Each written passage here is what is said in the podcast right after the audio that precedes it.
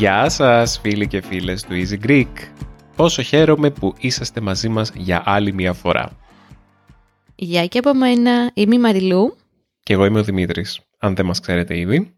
Καλώς ήρθατε. Αυτό θα έλεγα. Ότι μάλλον μας έχετε ήδη μάθει, αν όχι, ειδού. Μ, οι πιθανότητες είναι ότι μας ξέρουν ήδη, ειδικά αυτό είναι το επεισόδιο 9, wow, φτάνουμε στο επεισόδιο 10. Είναι δύσκολο κάποιος να ξεκινήσει ένα podcast από το επεισόδιο 9, εκτός και άμα μας ακούσει την επόμενη εβδομάδα που θα είναι το πιο καινούργιο επεισόδιο. Τέλος πάντων, καλώς ήρθατε, είτε είστε νέοι είτε πιο παλιοί. Ε, μ, αυτή τη βδομάδα, τι μπορούμε να πούμε για αυτή τη βδομάδα Μαριλού που πέρασε; Ε, ξέρεις τι, εγώ δεν έχω πολλά να πω. Εσύ είσαι κλεισμένη, είσαι μ, αμπαρωμένη. Εγώ είμαι τροφός αυτή τη βδομάδα και για τουλάχιστον ελπίζω 52 εβδομάδες ακόμα. Τι σημαίνει τροφός; Τροφός σημαίνει ότι φροντίζω για το φαγητό του παιδιού μας, του μωρού μας, που έκλεισε τον πρώτο μήνα του την Κυριακή. Περνάει ο καιρός, παιδιά. Πω πω. Οπότε εγώ ουσιαστικά αυτό που κάνω είναι να φροντίζω το φαγητό του ανά δύο ώρες. Ε, ναι, δεν μπορώ να κάνω πολλά. Έχει ενδιαφέρον όμως. Ξεκουράζομαι, χαζολογάω. Ξεκουράζεσαι, όντως, αυτή είναι η λέξη που θέλεις να χρησιμοποιήσεις. Όχι, η σωστή είναι προσπαθώ να ξεκουραστώ. Μμμ. αυτό. ναι. Οπότε για τη βδομάδα που προηγήθηκε, μ, δεν ξέρω, είχε ωραία λιακάδα εδώ στην Αθήνα, πολύ ωραία λιακάδα. Περιμένουμε να αλλάξει και η ώρα να μεγαλώσει η μέρα. Α, ναι. Μ, τέλος του μήνα αλλάζει Δημήτρη, αν θυμάμαι καλά. Αυτό που λέγανε ότι θα αλλάξει για τελευταία φορά δεν έχει αποφασιστεί ακόμα. Όχι μωρέ, τώρα έχουν άλλα πράγματα στην Ευρώπη να ασχοληθούν με την ώρα θα ασχολούνται. Ε, ξέρω Ο- εγώ. Το είχαν πει ότι κάποια στιγμή θα αποφασίζανε όλοι για τελευταία φορά. Δεν ξέρω αν είναι φέτος ή πότε θα γινόταν αυτή η απόφαση για κάθε κράτος μέλος της Ευρωπαϊκής Ένωσης, άμα θα κρατήσει τη Μμμ. θερινή ή τη χειμερινή ώρα. Αυτό είναι ακόμα μεγαλύτερο μπλέξιμο. Φαντάσου να Ναι, έχεις ρε. τους μισούς χειμερινή ώρα και τους άλλους μισούς θερινή ώρα, θα πρέπει πάντα να το τσεκάρεις.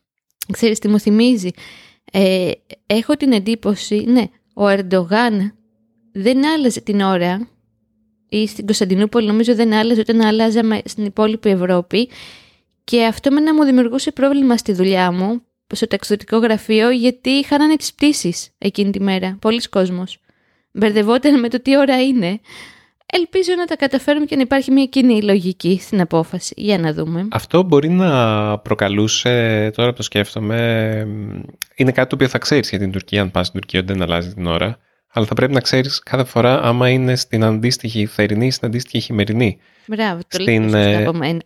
ναι, όχι, δεν, δεν, δεν είναι ότι θέλω να το πω πιο σωστά. Είναι ότι άμα κάποια στιγμή καθιερωθεί ότι κάθε χώρα έχει τη δική της ώρα, θα ξέρεις ποιες ώρες, ποιες μέρες, τι λέω, ποιες χώρες, θα ξέρεις ποιες χώρες είναι ε, χειμερινή και ποιες θερινή και θα μπορείς να υπολογίζεις πάντα. Θα- Δηλαδή θα ξέρεις στάνταρ. Π.χ. η Ισπανία είναι συν ένα GMT, έτσι δεν είναι η Ισπανία; Νομίζω ναι. Ναι, οπότε θα ξέρεις ότι αυτοί μείνανε για πάντα στη χειμερινή ώρα. Στη Άρα- θερινή θα μείνουν αυτοί. Ναι, όντως. Στάνταρ. Λέω εγώ. Μμ. Είπα ένα παράδειγμα τελείως τυχαίο το οποίο δεν βγάζει κανένα νόημα. Δεν πειράζει. Η δικιά σου εβδομάδα πώς ήταν, Δημήτρη; Η δικιά μου εβδομάδα. Μμμ, κάτσε να σκεφτώ. Έχει, ήταν ζόρικη γιατί το τελευταίο επεισόδιο με τις 70 λέξεις ήταν πιο δύσκολο από ό,τι περίμενα. Οπότε ήμουν πολλές ώρες μπροστά στον υπολογιστή. Είχα αρκετές φορές ε, αυτό το, το μυαλό σούπα πουρέ από Μμμ. τις πολλές ώρες στον υπολογιστή που δεν ξέρεις που πατάς και που πηγαίνεις, σηκώνεις από τον υπολογιστή και νιώθεις ότι είσαι κομμάτια ενώ κάθεσαι σε μια καρέκλα όλη μέρα. Φοβερό δεν είναι αυτό. Μμ. Ναι, το είχα πολλές μέρες την προηγούμενη εβδομάδα. Α, και χτες ε, νεπλάκησα στο πρώτο μου ατύχημα με το αυτοκίνητο. Αυτή, αυτό ήταν ένα highlight της εβδομάδας, παρά λίγο να, να σκοτώσω κάποιον. Ε, όχι να σκοτώσουμε, μην το λες έτσι. Ε, Θα, να τον χτυπήσεις πιο γίνομαι, βαριά. γίνομαι υπερβολικός και αστείευομαι για κάτι που δεν είναι αστείο καθόλου. Ναι. Ε, Δραματικό. Είναι πολύ δρα... ε, πήγα να στρίψω ακριβώς μετά από μια τέτοια κατάσταση θολούρα στο κεφάλι. Οδηγούσα και πήγα να στρίψω κάπου χωρίς να κοιτάξω άμα ερχόταν κάποιος από πίσω μου, από αριστερά μου ένα μηχανάκι και έστριψα, έβγαλα φλάση λίγο αργά και τέλος πάντων ε, για να με αποφύγει το μηχανάκι έπεσε κάτω. Ο, ήταν ένας τελιβεράς. Ε, για πρώτη φορά δηλαδή καλέσαμε αστυνομία, ε, ανταλλάξαμε ασφαλιστικές. Ε, μια χαρά ο, ο Ντελιβεράς ε, χτύπησε πολύ ελαφρά και μόνο το μηχανάκι του έπαθε ζημιές, αλλά ήταν ένα σοκ για μένα γιατί ποτέ δεν είχα εμπλακεί σε... Δεν θα το έλεγες τροχαίο, όχι. Είναι, τυπικά είναι τροχαίο, αλλά ήταν, το, το πέρασα όσο πιο ανέμακτα στην κυριολεξία θα μπορούσα να το έχω περάσει. Το, το δικό μου αυτοκίνητο δεν έπαθε τίποτα. Δεν, δεν συγκρουστήκαμε. Αλλά ναι, για το υπόλοιπο της μέρας χθες ήμουν πω πω. Αυτό ήταν ένα μήνυμα να προσέχεις το δρόμο γιατί την επόμενη φορά δεν θα είσαι τόσο τυχερός ούτε εσύ ούτε ο άλλος. Και Ναι, την ειδικά επόμενη τώρα που- φορά μπορεί να είσαι εσύ στην άλλη μεριά. Και αυτό και τώρα που έχουμε το μωρό, ένα παραπάνω. Μάλιστα, τη βδομάδα που προηγήθηκε πήγαμε και την πρώτη βόλτα με το μωρό, με το Δημήτρη, στη γενέθλιά του, οι τρεις μας, με παρέα μάλλον και φίλους μας. Οπότε αυτό και αυτό είναι έτσι κάτι ωραίο που έγινε. Στα γενέθλιά μου που ήδη θα έχετε ακούσει το επεισόδιο για τα γενέθλια, έτσι δεν είναι; Μμμ, Εγώ το έχω Ναι. ακούσει. Και επίσης το ωραίο της εβδομάδας είναι ότι πήραμε καινούργια μηχανή. Wow. Ε, μετά από πολύ καιρό που έψαχνα να την αγοράσω, να κάνω ένα upgrade στον εξοπλισμό και του Easy και το φωτογραφικό μου εξοπλισμό.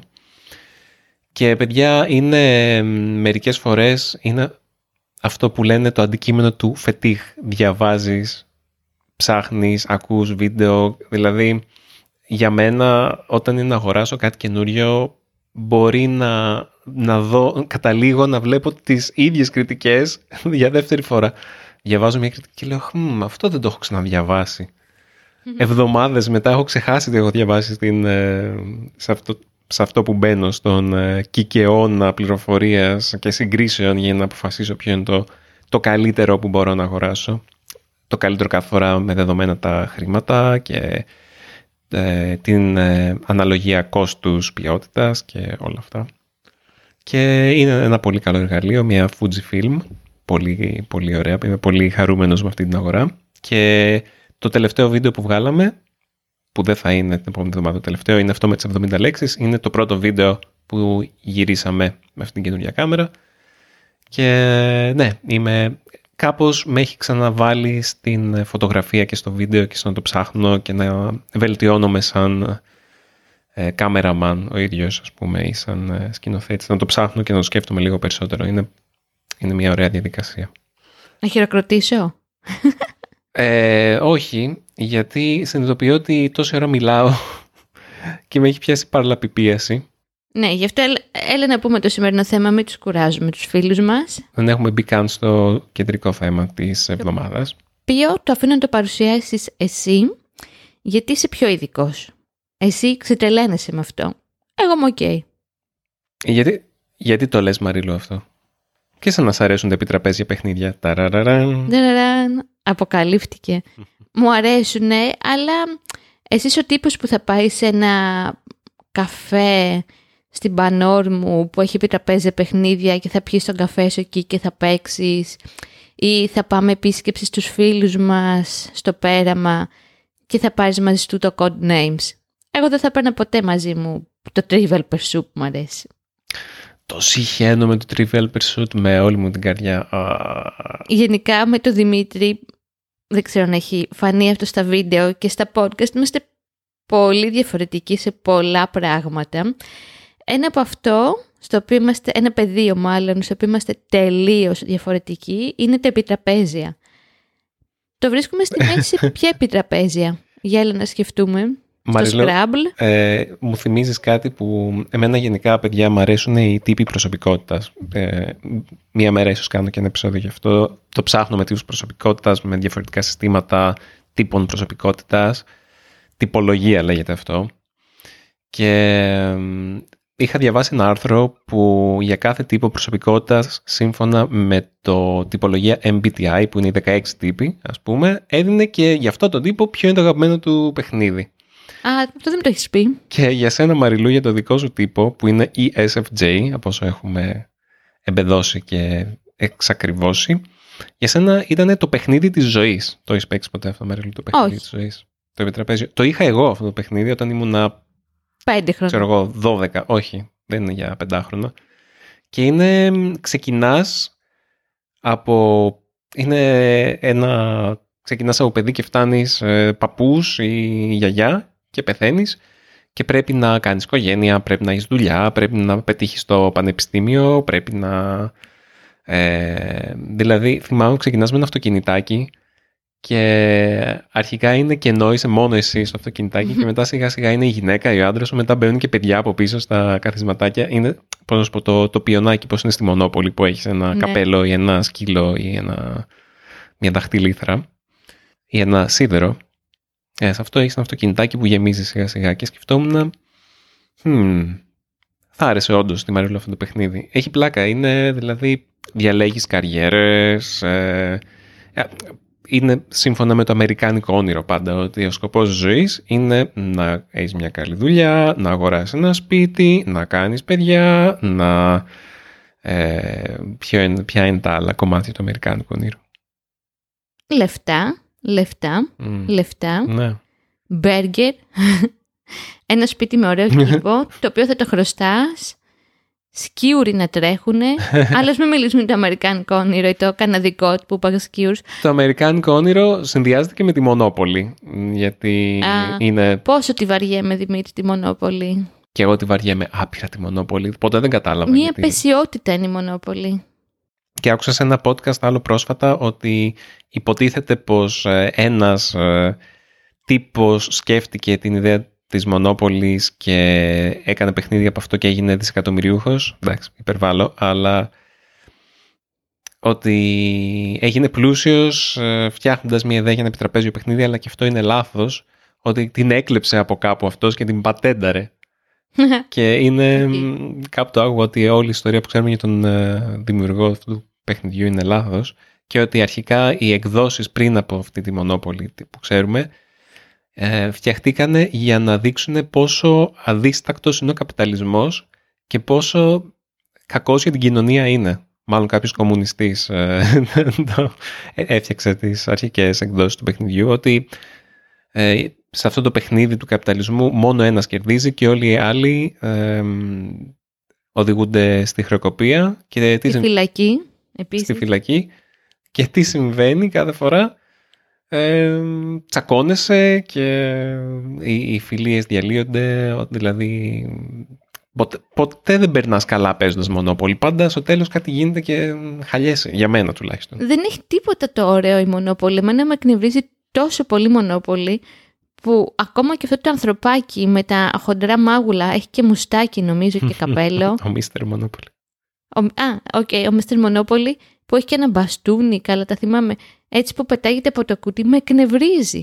Μου άρεσε λίγο η Μονόπολη σε μια εκδοχή που ήταν με ήρωες του Disney, που έτσι έχω ένα κόλλημα με τους Α. ήρωες του Disney, και έχω την εντύπωση ότι είχε και τον Ντάμπο το ελεφαντάκι και τον Peter Pan. Άντε, εκεί με πολύ ζόρι, αλλά όχι, Μονόπολη χ. Δηλαδή είναι από τα λίγα πράγματα που συμφωνούμε στα επιτραπέζια. Το μόνο που βρίσκω ενδιαφέρον στη Μονόπολη είναι ότι σε κάθε χώρα, εντάξει πέρα από τις ειδικές εκδόσεις που είναι ωραίες, σε κάθε χώρα βλέπεις ε, ποιες οδοί θεωρούνται πιο κυριλέ. Ισχύει. Θυμάμαι τι ήταν ε, τα, οι, οι πολύ ακριβές οδοί. Ήταν οι, Κολονάκι. οι βασιλίσσεις ε, Αμαλίας νομίζω ήτανε.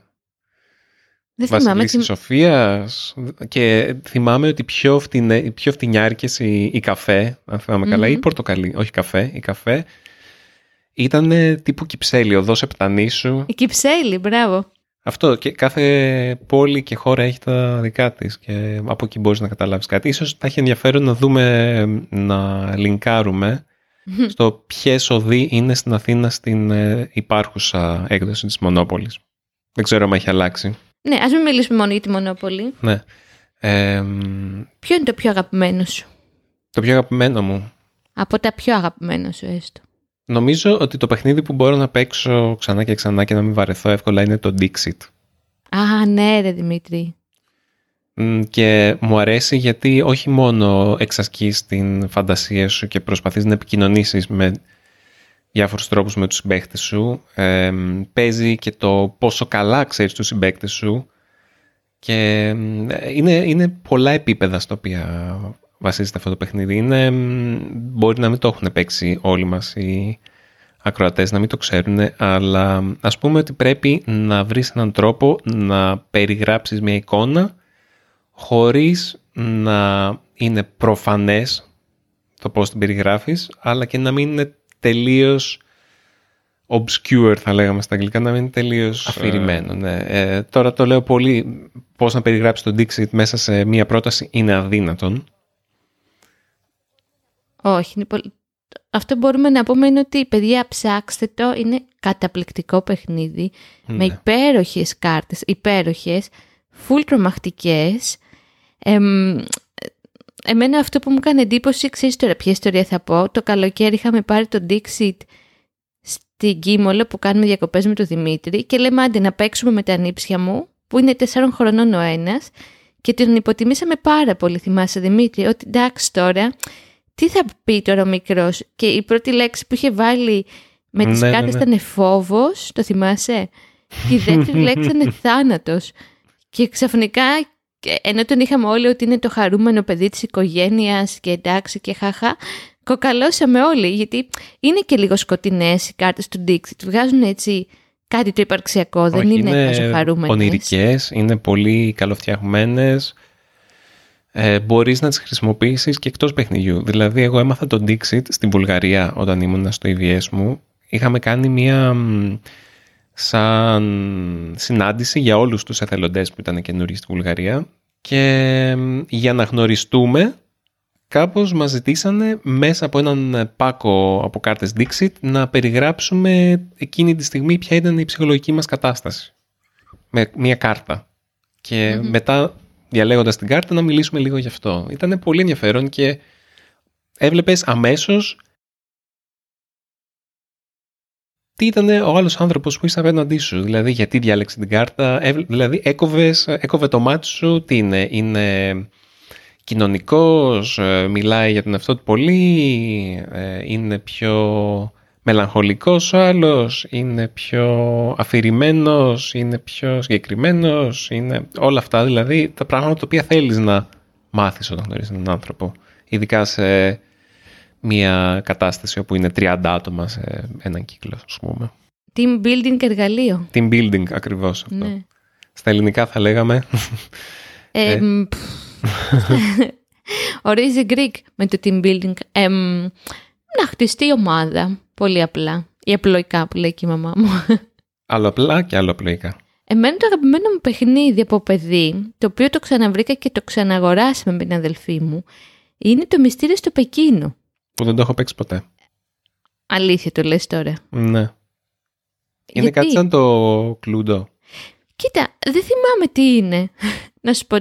Μάλλον θυμάμαι ότι είναι μυστηρίου και ψάχνεις το δολοφόνο και πας λίγο απορρίπτεις κάποιους δολοφόνους με κάποια χαρακτηριστικά και, και δεν θυμάμαι πολλά πράγματα, πώς παίζεται, τι γίνεται.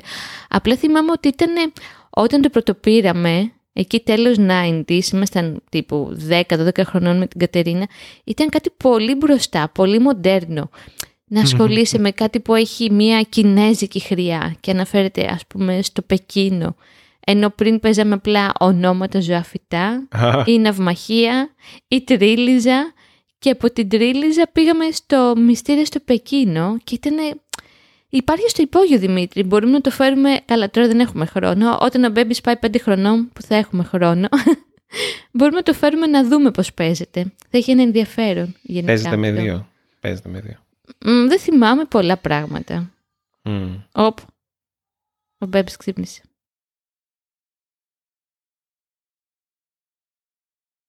Ε, άλλο παιχνίδι που μου αρέσει τώρα στην ενήλικη ζωή είναι το Codenames.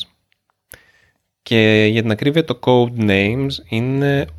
Το μόνο πρόβλημα είναι ότι πρέπει να το παίξεις σε μια συγκεκριμένη γλώσσα θα μου πεις, ε, δηλαδή εγώ τώρα το έχω στα ελληνικά, δεν μπορώ να το παίξω με μια παρέα που είναι αγγλόφωνη, σε αντίθεση με το π.χ. με το Dixit που μπορείς να το παίξεις με ό,τι θες, γιατί οι κάρτες είναι στα ελληνικά που έχω. Αλλά μπορείτε να παίξετε code names στο ίντερνετ και το έχουμε κάνει με την οικογένεια και ήταν πάρα πολύ ωραίο, περάσαμε πάρα πολύ καλά και εκεί μπορείτε να διαλέξετε την γλώσσα που θα παίξετε.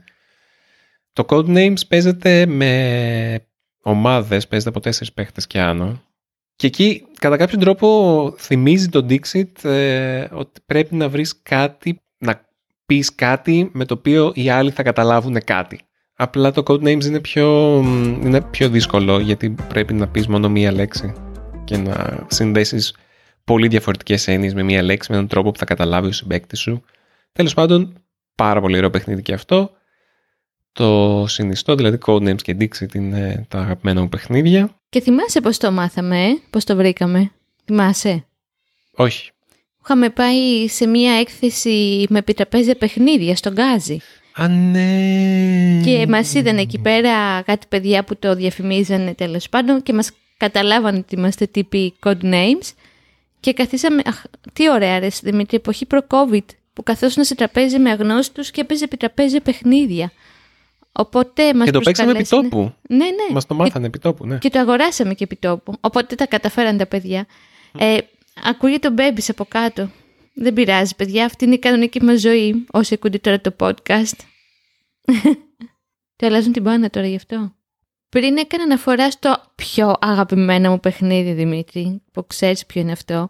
Κυνηγάω το Δημήτρη με ένα, πώς το λένε, φύλλο χαρτί και ένα στυλό να παίξουμε, αλλά δεν θέλει γιατί το θεωρεί πάρα πολύ απλό και παιδικό. Αλλά εγώ πέρασα όλη την παιδική μου και εφηβική μου ηλικία παίζοντας Δημήτρη για πες τι. Όνομα ζωόφυτα. Περ. Αυτό που με χαλάει στο όνομα ζωόφυτα είναι ότι άμα το έχεις παίξει αρκετές φορές, ξέρεις απ' έξω κάποια πράγματα και έχεις ένα ξεκάθαρο πλεονέκτημα απέναντι σε αυτούς που παίζουν για πρώτη φορά. Δηλαδή, ε, είναι κάποια στάνταρ ζώα που ξεκινάνε από, ξέρω εγώ, Θήτα.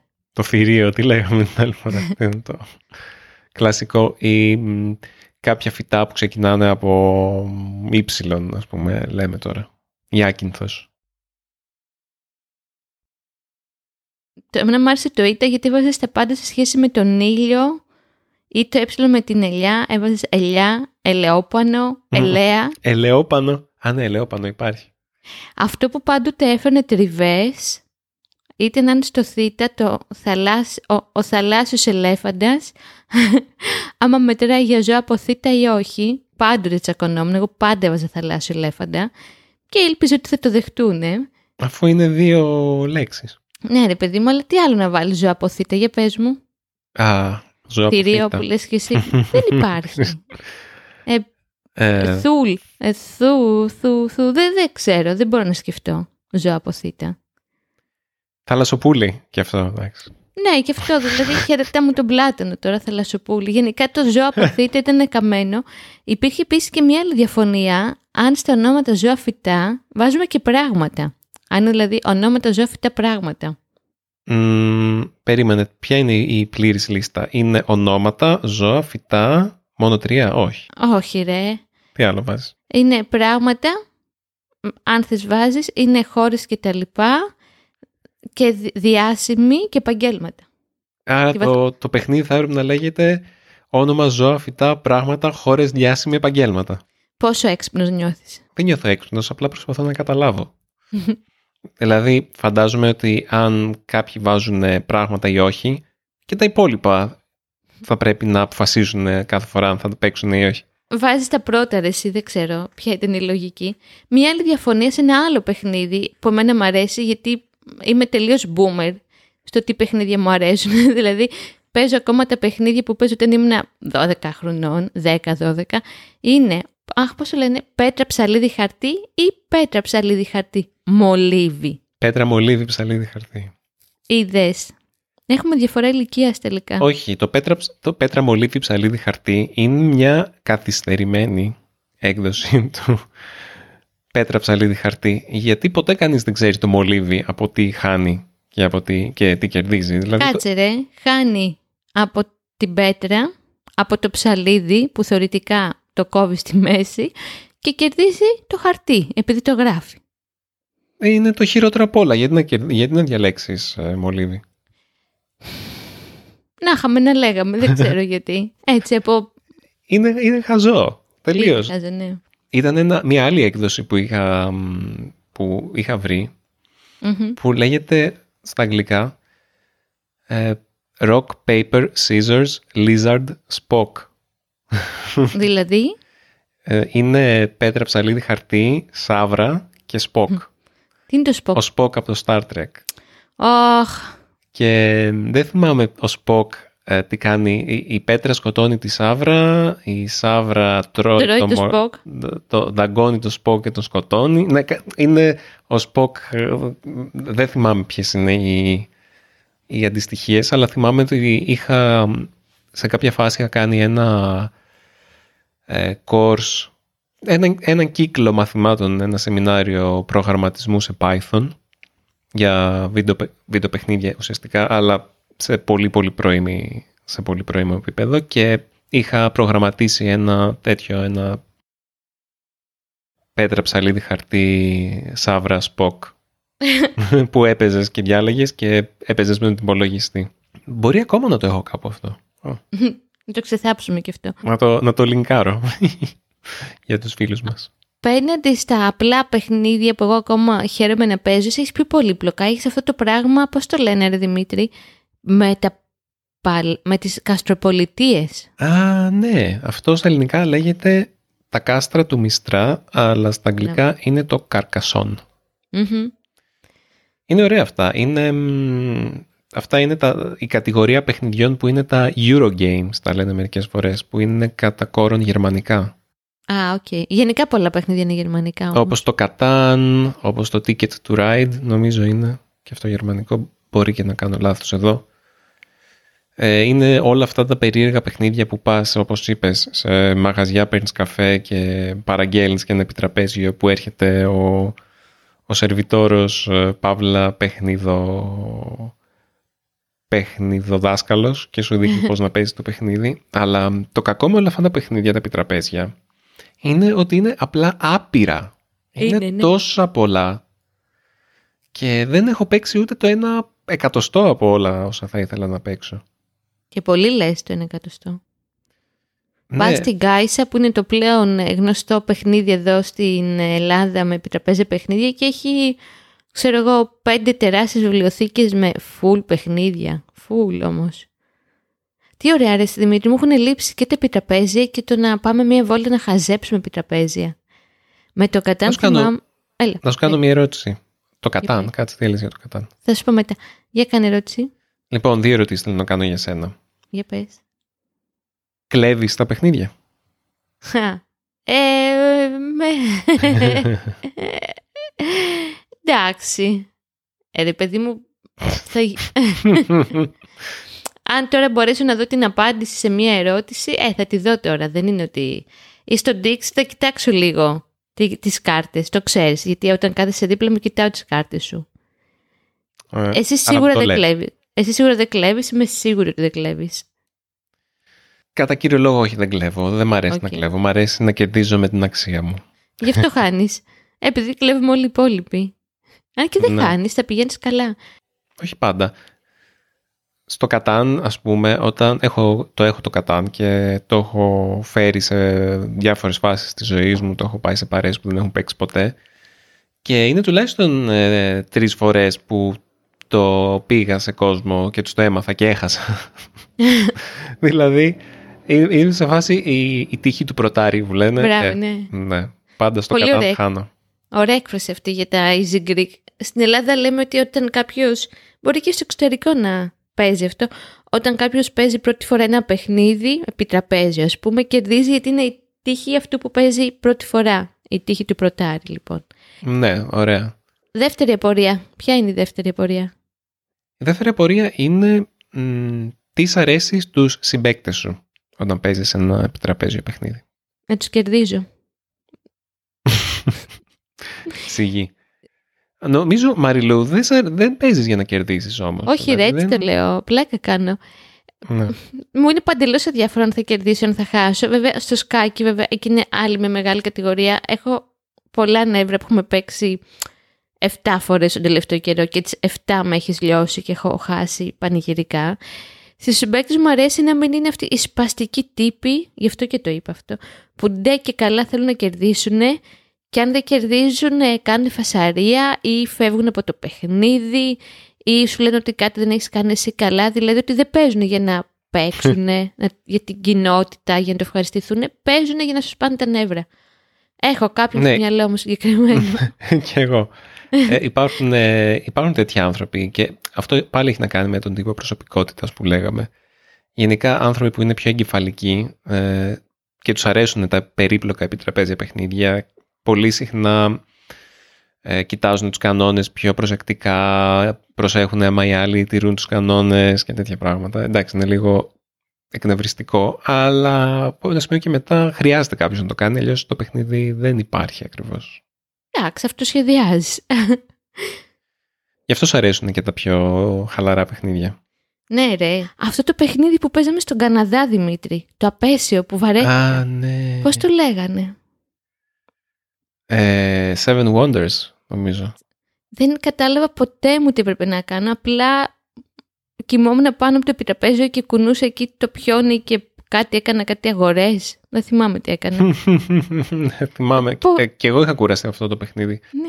Είναι αυτά τα παιχνίδια τα οποία πρέπει να παίξεις πολλές φορές και είναι από αυτά που λέγαμε πριν τα Eurogames. Mm. Που τη, στην ίδια κατηγορία με το Κατάν και το Καρκασόν και αυτά που μπορεί να είναι πολύ περίπλοκα άμα δεν τα μάθεις. Και όταν αυτό, αναρωτιέμαι αυτοί οι, οι παιχνιδογνώστες σε μέρη όπως το Place και τα λοιπά και στην Κάισα, mm πώς τα ξέρουν όλα αυτά τα παιχνίδια τόσο λεπτομερώς; Τι σεμινάρια έχουν κάνει ή απλά καίγονται στα επιτραπέζια, έχουν μία παρέα και καίγονται; Α, αυτό ήθελα, με αυτό ήθελα να κλείσω εγώ. Ότι πάντα μου έλειπε μία παρέα που θα ήθελε να παίζουμε επιτραπέζια. Ποτέ δεν είχα φίλους που να τους αρέσουν full τα επιτραπέζια ή μπορεί να τους αρέσαν διαφορετικά επιτραπέζια από αυτά που μου άρεσαν εμένα και βαριόμουν λίγο. Και πάντα είχα αυτόν τον καημό. Τι ωραία που θα να έχω φίλους που να τους αρέσουν τα επιτραπέζια.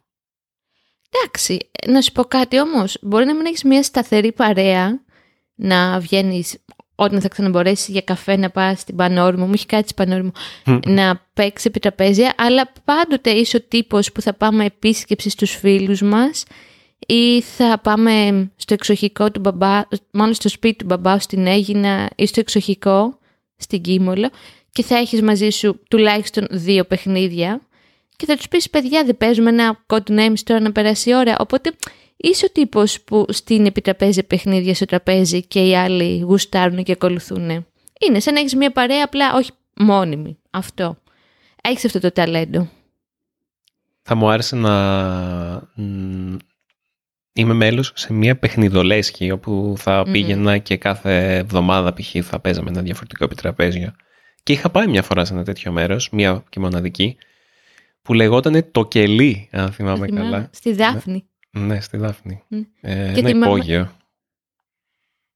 Θυμάσαι και την άλλη φορά που ξεκινήσαμε να πάμε στην άλλη άκρη της Αθήνας, που είχε κάλεσμα να παίξουμε επιτραπέζια και δεν ήταν κανείς; Και τελικά ναι. καταλήξαμε να πίνουμε ρακί και να τρώμε ξύγαλο από το, από το λασίθι. Λυπηρό. Λυπηρό και, και ωραίο ταυτόχρονα. Ναι, μια καινούργια ιστορία μας έχει αφήσει αυτό.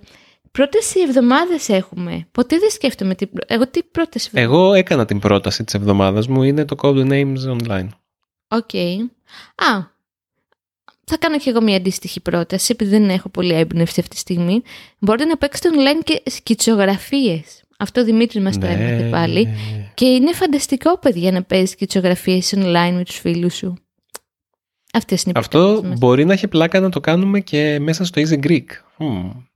Να κάνουμε σκιτσογραφίες ε, με κάποιες λέξεις ελληνικές mm-hmm. εύκολες και να καλέσουμε ξέρω εγώ, τα mail μας από το Patreon. Ε, ε, κλείνουμε το μάτι στους αγαπημένους μας φίλους που μας στηρίζουν. Θα είναι ωραία ιδέα. OK. Okay. Συμφωνώ. Σκιτσογραφίες. Αυτό λέγεται ε, scribbly, scribble, scribble.io. Θα το δείτε στα show notes, ah, okay. στις σημειώσεις του επεισοδίου. Και κάπου εδώ μπορούμε να κλείσουμε, νομίζω. Πέρασε και η ώρα. Ωραία. Καλό βράδυ από εμένα, καλημέρα ανάλογα τι ώρα ακούτε. Σας αφήνω στην βελούδινη φωνή του Δημήτρη.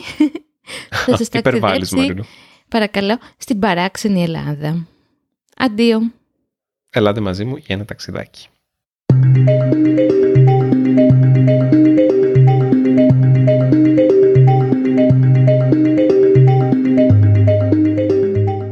Στην παράξενη Ελλάδα σας διαβάζω ένα απόσπασμα του ομώνυμου βιβλίου γραμμένο από την ομάδα του παράξενου ταξιδιώτη για ένα μέρος που ίσως να μην ξέρατε. Ελπίζω να σας κινήσω την περιέργεια και να σας ξυπνήσω την φαντασία. Ήταν ο πρώτος άνθρωπος Έλληνας. Το 1960 στα πετράλωνα της Χαλκιδικής βρέθηκε ένα κρανίο από τους ντόπιους όταν θέλησαν να εξερευνήσουν ένα παρακείμενο σπήλαιο. Σήμερα αποτελεί ένα από τα σπουδαιότερα παλαιοντολογικά ευρήματα στην Ευρώπη, ένα από τα καλύτερα διατηρημένα σχετικά ευρήματα παγκοσμίως, αλλά και την απόδειξη ότι ο πρώτος άνθρωπος ήταν Έλληνας. Σας ακούγεται απίθανο για να είναι αληθινό. Ας τα πάρουμε όλα από την αρχή. Το κρανίο αρχικά μελέτησε ο ανθρωπολόγος Άρης Πουλιανός ένας διεθνώς καταξιωμένος Έλληνας ανθρωπολόγος που διετέλεσε μέλος της UNESCO και ανήκει στην Ακαδημία Επιστημών της Νέας Υόρκης. Σύμφωνα με τον ίδιο, το κρανίο είναι ηλικίας περίπου 700.000 ετών, κάτι που σημαίνει πως ο, ο αρχάνθρωπος των πετραλώνων, όπως τον ονόμασε ο 85χρονος σήμερα κύριος Πουλιανός, είναι ο αρχαιότερος Ευρωπαίος πρόγονός μας που έχει βρεθεί μέχρι σήμερα. Σε αυτό βέβαια δεν δείχνουν να συμφωνούν άλλοι επιστήμονες που εξέτασαν το κρανίο, οι οποίοι το χρονολογούν στα 200.000 έτη. Κάπως έτσι ίδρυσε το 1982 το Ανθρωπολογικό Μουσείο Πετραλώνων Χαλκιδικής, ξεκινώντας έναν αγώνα ενάντια στο επιστημονικό κατεστημένο, όπως το ονομάζει. Ανάμεσα στα άλλα, δίνεται η δυνατότητα στον ταξιδιώτη να περπατήσει μέσα στο σπήλαιο να βρεθεί στην ακριβή θέση όπου ανακαλύφθηκε το κρανίο, αλλά και να δει ένα αντίγραφό του στο παρακείμενο κτίριο που φέρει και άλλα παλαιοντολογικής φύσεως εκθέματα.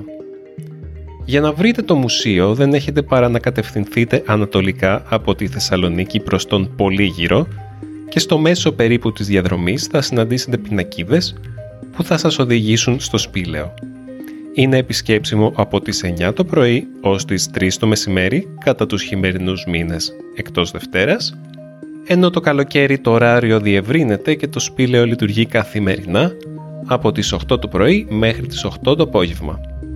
Για την είσοδό σας θα χρειαστεί να καταβάλλετε αντίτιμο 8 ευρώ, μειωμένο 4 ευρώ, ενώ αν χρειαστείτε οποιαδήποτε επιπλέον πληροφορία μπορείτε να καλέσετε στο τηλέφωνο 23 730 71 671. Λοιπόν, με αυτό το ταξιδάκι στην Χαλκιδική κλείνουμε και αυτό το επεισόδιο αυτής της εβδομάδας του Easy Greek Podcast.